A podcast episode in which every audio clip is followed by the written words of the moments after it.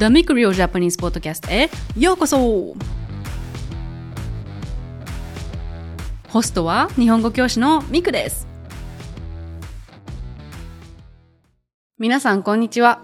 今日は龍馬との会話パート2です。パート2では子供の頃のトラウマとか経験が今の自分にどんな影響を与えているかとか、その子供の頃の経験のおかげで学んだことについて話しました。あとは20代前半と今では人間関係とか他の人とのコミュニケーションの取り方がどう変わったかについても話しました。あとは今自分が人生で学んでいることとか変えようとしていることについても話しました。友達と人生について語っているので結構個人的な話もしています。OK、じゃあ始めましょう。あと私が今も私にとって挑戦だなって思うことなんだけど、そのさっき言ったネガティブとポジティブのバランスうんがうん。最近学んでることなんだけど、ポジティブになりすぎてもダメだし、そのネガティブな感情とか受け入れて落ち込んでそのままにするのも良くない？自分にとって。なんかその、うんうんうんいいことも悪いことも全部含めた上で、全部分かった上で、じゃあ自分はどっちを選びたい？っていうふうに自分に聞いてる？なんか。その自分にとってあまり心地よくない考え方もあるじゃん。その、例えば人のせいにしたりとか、状況のせいにしたりとか。ね。そういう視点になっているときに、あ、それをジャッジして、それは良くないから、ネガティブだからポジティブにしようってするんじゃなくて、あ、私は今ちょっと落ち込んでるんだな。でも、ミクはどっちを選びたい？ミクはどんな考え方を選びたい？自分に聞くようにしてて、そしたらいつも、あ、そうだね。なんか辛いこともあるし、大変なこともあるけど、私はここからど、どんなことが学べるかっていうことを考えたいって思えて、じゃあ絶対そこから学ぶことがある。うんうんううん。ん。それ大きいね、それできるの。そうだね。最近、それを学んでる。ああ、はいはそうそうそう。い。いいよね。そうやって冷静に分析できて。うん。それ、そうだね。大事だね。なんか、自分のこともだし、例えば彼氏とか彼女とか、うん。旦那さん、奥さんとか、まあ親でも喧嘩した時に、一回ちょっと冷静に、まず自分で考えて、うん。などうしたらいいかっていうのを、なんだろう、自分の中で考えてから話し合ったら、なんかもっといい方に行くんだなっていうのも学んだかな。結構。うんうんうん。それ難しいまあそれはよね奥。さんと、難しい。うんだから、簡単じゃないよね。俺の場合は、奥さんはなんだろう。ま、結構俺、自分と性格が真逆？で、うん。全然性格が違うと思うんだよね。だから、付き合ってた時は、あ、もう無理だなって多分3回、4回ぐらい思ったかな。へえ。うん、別れようっていうのも3回ぐらいあったと思うんだけど、でもなんか、タイミングが良かったと思う。会った時の。お互い、まあ30ぐらい。で、お互いそう自分を磨こうっていう時期だったから。お互いが人のせいにしなかったんだよね。その問題があるたびに、お互いちょっと冷静になってみて、うん。俺はもう全部書いてた。なんで今日喧嘩した？で、もう、ダイアログみたいな感じで。うん。まず奥さんがこれ言って、俺これ言って、みたいな書いて、どこが悪くなったかみたいな。そう。それで、ああ、俺はここが悪かったとか、ああ、あっちはこれを言ったとこで俺はイラッときたとか、なんか書いて、うん。冷静に分析した上で、話し合いに行ってた。へえ。それからだね、コミュニケーションがすごいよく取れるようになったと思う。それで、うん、関係が深くなったし、問題があっても、冷静にお互い話し合えるというか、うん。そう。うんそれは恋愛だけじゃなく、コロンビア住んでた時はそれができなかったから、自分のか仕事の上司と、もう、もう、バッチバチ、もう、めっちゃ喧嘩した。へえ、うん。そうなんだ。ううんんうんその時はそれができなかったから、うん。うん。もう、思ったこと言えばいいと思ってた。うんうんうんうん。そう。へだからえ。もう、どんな嫌なことでもなんかバンって言って。そんなんで相手聞いてくれるわけないじゃん。うんううんそう、でもそれしか俺の中でなかったから、その時は。うん。うん。そうそうそう。だから伝え方、うんめっちゃ変わったよめっちゃ変わった。伝え方うんうん。コミュニケーションの重要さとか、うん、すごい学んだね。うん。ここ最近で。そうだね。うん、どれだけ気が合うカップルでも、絶対何か問題はあるじゃん。でその問うん題うんを一緒にコミュニケーション取りながら解決できるかどうかだよね。うん。うん。その、うんうんなんか喧嘩した時に、渡したい相手だと喧嘩になっちゃうけど、うんうんうん私とパートナー対問題で一緒に解決していこうっていう考え方になれなかったらうまくいかないなっていうのも 学びました。リレーションシップで。ね、30年ね。30年でそう。まだ学んでるけど。うんうんううん。ん。そうだね。そうだね。だから、面白いね。俺の場合、なんだろう、すげえ変わったから、その恋愛面で言うと。う。だからコロンビアの時にデートに行った女の子とか、多分相当俺に悪いイメージあると思うんだよね。マジで。だからもう、えー申し訳ないなって思う。うん。なんか、そう。うん。コミュニケーション取ろうとしてなかったか あ、そうなんだ。ら。うん。なんか自分の意見が強かった。まあそれは今でも、やっぱ、なんだろう、みんな頑固な部分ってあるから、やっぱ自分の意見が強くなっちゃう時はあるけど、うんそれはまだ学んでるかな。うん。いやーでもそこで、ほとんどみんな変われないと思うんだよね。そうね。うん。難しいもん、難しい。難しいし、そ、変わる方が大変。大変。うん、いい気持ちしない。そなんか、自分の中ではさ、相手が悪いって思ってるのにさ、なんで俺が変わんなきゃいけないのって思う。ね。う。うんうんでもさ、自分が変わんないのに相手変えれるわけない。うん。うん。そうん。それはすごいま思うね。う。そうだんね。だから、そう、最終的にいつも戻ってくるのは自分が鏡。自分と向き合ううんっていうことだね。うんうんうん。似てるね、そそれは。似てる。うん。だから、で今思えば、なんかちょっと話ずれるけど、こう、今この時期にミクに会ったのも良かったと思う。なんかこう、似てる時期にいるというか、お互い自分を磨いたりとか、しっかりこう話ができるから、少し前の俺でミクに会ってたら、多分、いい関係が築けなかったんじゃないかなって思う。ええそんな気がする。想像できない。本当に想像できないから、へえしか言えない。へ えマジでうん。うん口だけだったし、結構。うんうんうん。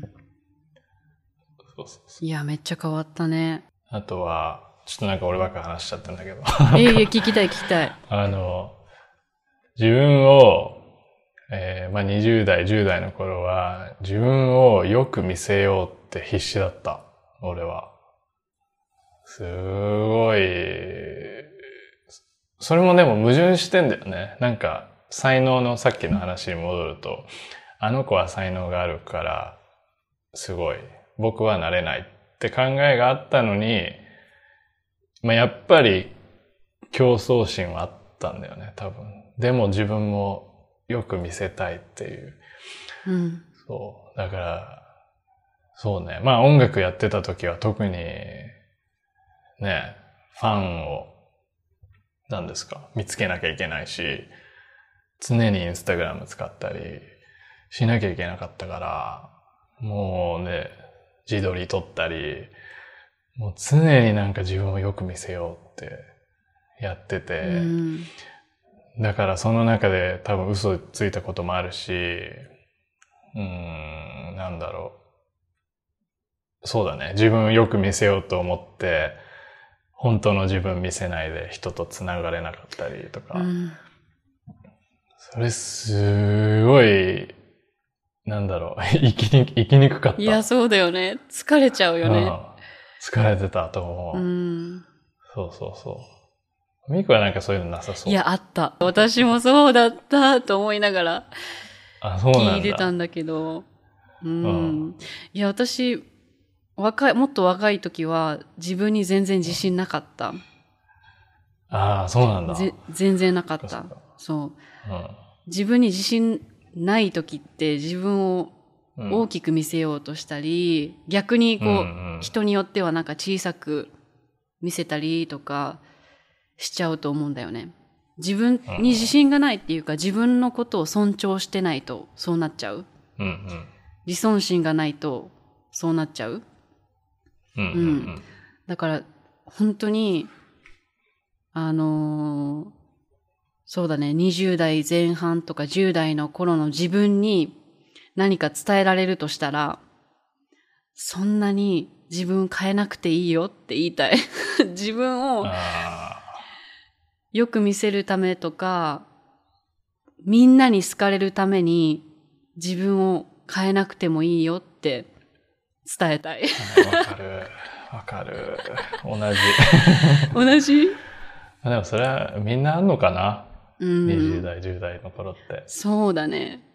うわかんんな。いけど。すごい。い繊細だから、他の人にどう思われてるかばっかり気にしてる。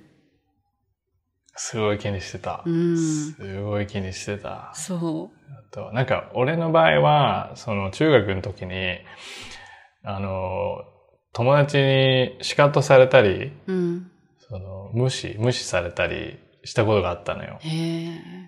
で、野球部の時に、野球部の、うん、5、6人だったかなに無視されたんだよね。そう。それもあって、うんまあでも、本当1日2日ぐらい。まあ子供の、まあ中学の時って結構みんな意地悪だったと思う。俺も意地悪だったし、誰が誰と喧嘩して、誰は誰と喧嘩してみたいな結構あったから。うん。俺の学校はね。そう。それで、でも一人の友達とは、すごい小学校の時仲良かったんだけど、その後もう一言も喋ることがなかった。中学で。そう。もう一方的に無視されて、俺は何したのかわかんなくて、うんうん。でも俺も、なんだろう、直接話しに行くっていうのもなかった。うんうんうん。俺何したって、なんか謝りたいっていうのもなかった。うん。俺は俺で、なんだよあいつみたいな感じだったから、そうそうそうそう。そういうのもあって、あ、何の話してた？自分を尊重できないとか、そういうことかな。あそうだったかな。私はその話してて、そう。うん。その経験があったから、うーん、なんていう、自分に自信をなくしたのかな。いやー、うん。常になんか、常になんか、あ、思い出したのは、常になんか、この友達を仲いい友達って呼んでいいのかわからないって思ってた。自分は仲いいって思ってるけど、相手はどう思ってるかわかんないからっていう。それは多分無視された経験から、仲良かった友達からね。うん。それが、まあ、トラウマじゃないけど、うん。なんだろう、多分信用しちゃいけないのかなっていう方に少しなったのかな。うん。わかんないけど。いや、でも、その子供の頃の経験って、本当にトラウマになったりとか、まあ、もちろんいい経験もあるよ。いい経験が自信につながったりとかもするけど、そう。トラウマ、みんなあると思う。私の。セラピスト、まあ、前のセラピストが言ってた。どんな人間でも絶対に傷はあると。どんな人間でも絶対にトラウマがある。で、それに気づくと、もっと自分のことを、うん、理解できるし、何が問題なのかがわかるけど、はいはいはい私みたいにみんなそのネガティブな部屋にトラウマとか全部詰め込んで 無視しちゃうから、大人になっても同じ問題が起こるって言ってた。そうなんだそれと向き合わないから、なんでかわかんないけど、この人と話してたら、すごい不安になるとか、自信がなくなるとか、そういうことって大人になってもあるじゃん。私は20代前半の頃はあったんだけど、まあ今も時々あるけどね。20代前半の頃は、え、この人私のこと嫌いなのかなって思ったりああ、わかる。思ってた。したけど、今振り返ってみると、あ、あの人は多分その、その日機嫌が悪かっただけだったんだなとか、その人もなんか大変なことがあって、周りの人に当たってたんだなって分かった。だからうんうんうん。自分、うん、自分に自信がなかったり、自分のこと尊重してないと、全部自分のせいだと思っちゃうと思うなんか、え、私何かしたかなとか。そう。それは20代前半の頃はよくやってたね。うん。もう今そ疲れるからやらないけど。も うもうやらないけど。そうだよね。うん。うんう。そうそうそそうだね。う。うん、逆にその、その経験で、うんうんうん。あ、どうぞ。ん逆にそういうことがあったら、うん。あ、この人はうん。何か問題があるのかなとか、この人は今日何かあったのかなっていう考え方にシフトすると、逆にその人に優しくなれたりする。うんあ、それわかる。嫌なことされても、嫌なことされたりとか、なんか嫌なこと言われても、あ、私が悪かったんだとか、私が何かしちゃったかなっていう考え方で前まで落ち込んでたんだけど、今は、うん。どうしたんだろうみたいな。ちょっとうん興味を持つ。すると、なんか、その人に思いやりの気持ちを持てたりする。うん。ああ、わかるわかる。それってでもなんか他人をそう分析するって自分を分析してからじゃないとわかんないよね。なんか、だから俺本当に最近自分を分析し始めたから、本当に最近他人を見れるようになった。うん。他人のことを考えられる、なんかちゃんと考えられるようになったと思う。へえ。なんか、この人多分今日いい日じゃないなとか、なんか、そういうのってもう本当自分を分析し始めて、あ、自分はこういう人間だって分かったから初めて、あ、この人はこういう人なんだろうなっていうのが最近本当に見れるようになったと思う。うん。そうそうそう。だから、なんだろう、変な話、スーパーとかで、結構、スーパー朝行くと、結構性格悪いおじいちゃんおばあちゃんいるのよ。なんか、朝安いから多分。うん。で、セールのアボカドとか、うん。あのもう、俺がこう行こうとしておばあちゃんがピッ来たりするの。そう。多分前までの自分だったら、なんか言ってたかもしれないんだよね。なんか、なんすかみたいな。わかんないけど。うん。でも今はもう、あ、多分嫌なことあったなとか、あ多分あんまり、まあちょっと悲しいけど、多分このおばあちゃん人生いいことないかな、みたいうな。ん。もうアボカ、アボカドを安く買うことだけが、なんか、幸せなのかなとか思ったり、うん。そうそうそうそうん。う。そういうのは最近、最近できるようになったかな。うん。私時々できない時あるけど、あそう。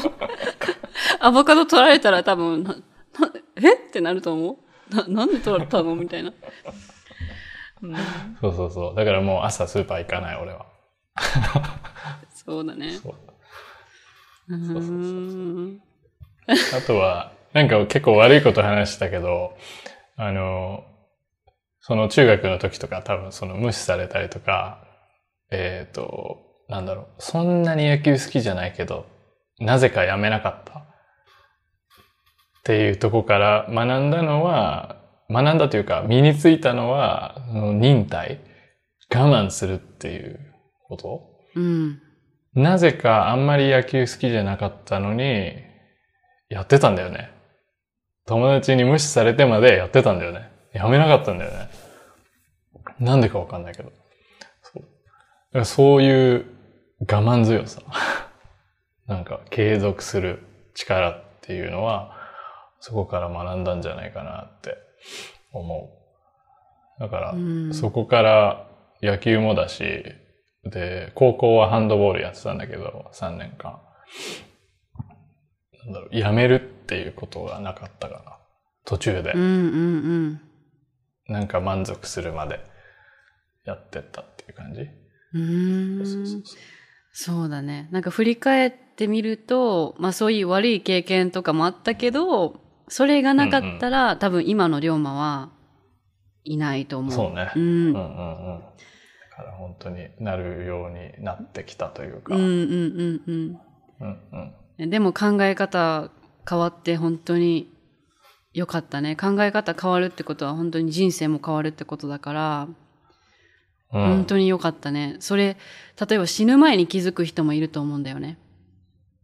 そうだね。ああ、やっとけばよかったなとかね。そう。もっと優し、もっとみんなに優しくしとけばよかったなとか。もっと自分に優しくしとけばよかったなとか。自分が本当にやりたいことを、自分のことを信じてやればよかったなとか。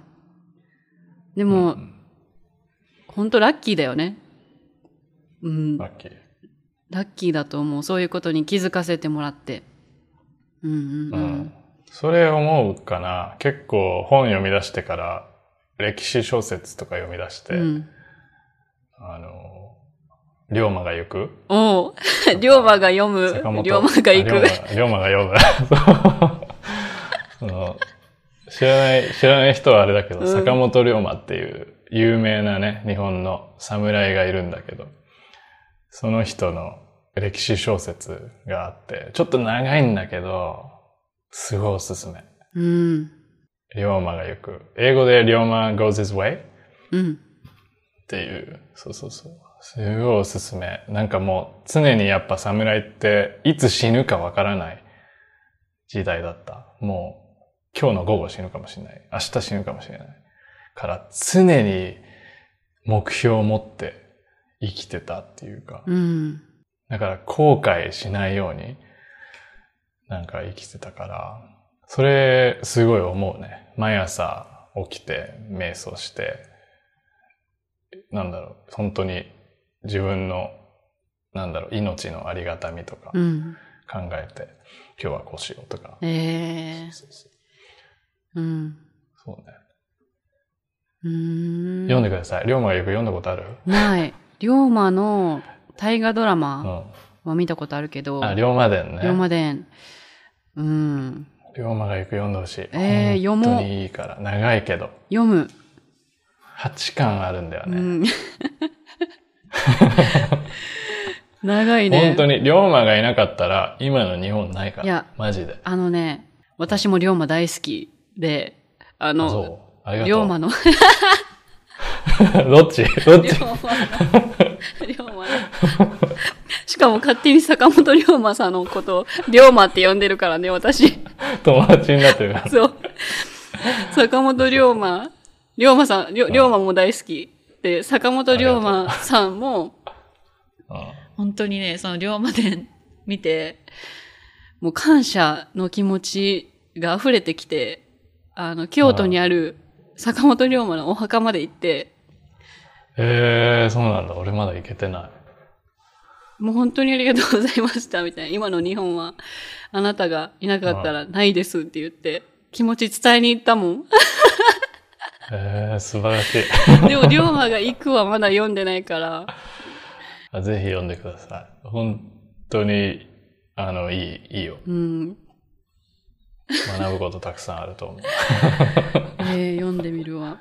皆さん、今日も聞いてくれてありがとうございました。Please don't forget to follow this podcast so that you will not miss any of my future episodes. And if you like to improve your Japanese fast and effectively, please check out my course. Now you can listen to a few sample audios for free on my website, so you can check it out and see how it works. You have nothing to lose, so please try it if you like.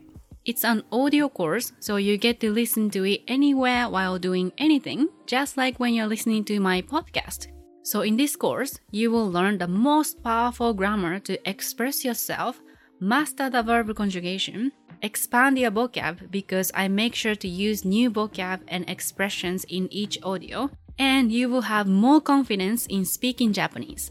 So if you want to become fluent fast and learn not boring sentences that we never use, but real Japanese that we actually use here in Japan and connect with people, please check it out. The link is in the description box. OK, 最後まで聞いてくれてありがとう。じゃあまたね。